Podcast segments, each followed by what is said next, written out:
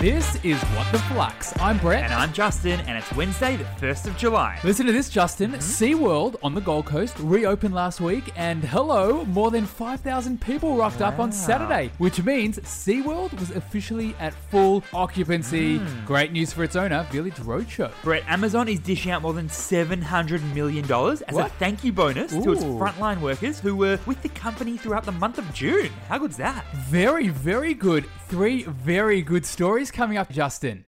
For our very first story today. Let's do it. Sea Folly, the iconic Aussie swimwear brand, is up for sale after becoming Australia's latest retail company to suffer hard during COVID. Not great news, Brett, so what's happened here? Well, Sea Folly, which was founded way back in 1975 in Bondi, has 44 stores in Australia and 12 overseas. And it has over 1,200 stores that stock its products around the world. it's best known for its brand ambassadors being supermodels like Gigi Hadid. And don't forget our very own Miranda Kerr. Sea Folly is actually controlled by Singapore-based investment company named L. Catterton Asia. They bought 70% of the Sea Foley company back in 2014 for about 70 mil. Fun fact L. Catterton is the same company that owns big chunks of RM Williams and 2XU. Hmm. Your favorite shoes. But unfortunately, Sea Foley has just fallen into voluntary administration. We know that term, Justin. We It do. basically means Sea Folly is struggling to meet its short term financial obligations. And like Virgin Australia has been, Mm-hmm.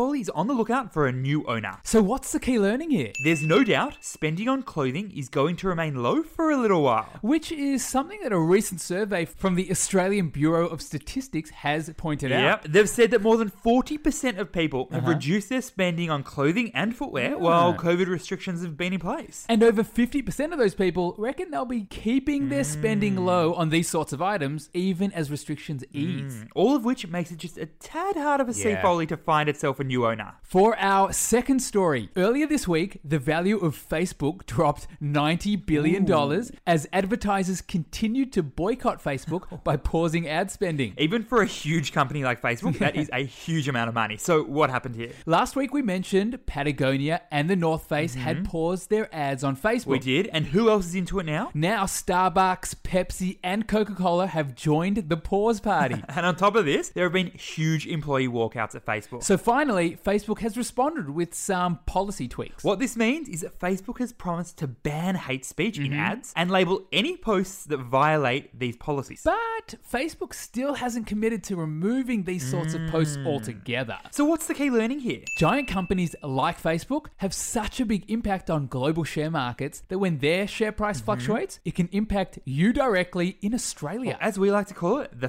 Facebook ripple effect. Facebook is so big that when its share price fluctuates, the US share market can fluctuate. And when the US share market fluctuates, the Australian share market tends to do the same. That's how Facebook and the way it censors or monitors its content can impact you and your super balance or share portfolio. For our third and final story, Australian airline Regional Express, aka Rex, is planning to raise $30 million and buy up to 10 new planes to take on Qantas and Virgin. It's all happening in the aviation space, so what's the story here? Bit of background Rex Mm-hmm. is a regional airline with 60 planes, but now it actually wants to expand to do flights in the lucrative Golden Triangle. Golden Triangle, what is that? That's the flights between Australia's three largest cities your Sydney's, your Melbourne's, your Brisbane's. Ah. And uh, when are they planning to do this? they actually want to start flying passengers around the Golden Triangle by next March. So, what's the key learning here? Rex is well and truly bucking the trend with a high risk and high reward play. As the Australian and global aviation industries struggle big time thanks to COVID, Rex is determined to break into a brand new market. and not just any market, Mm-hmm. a highly competitive one. But one that happens to be one of the most profitable air travel routes in the world. However, given that Qantas has just managed to successfully raise a heap of money from investors, And Virgin has been acquired by a new owner. it's hard to know whether there will or won't be interest from the investment community in Rex's big, bold,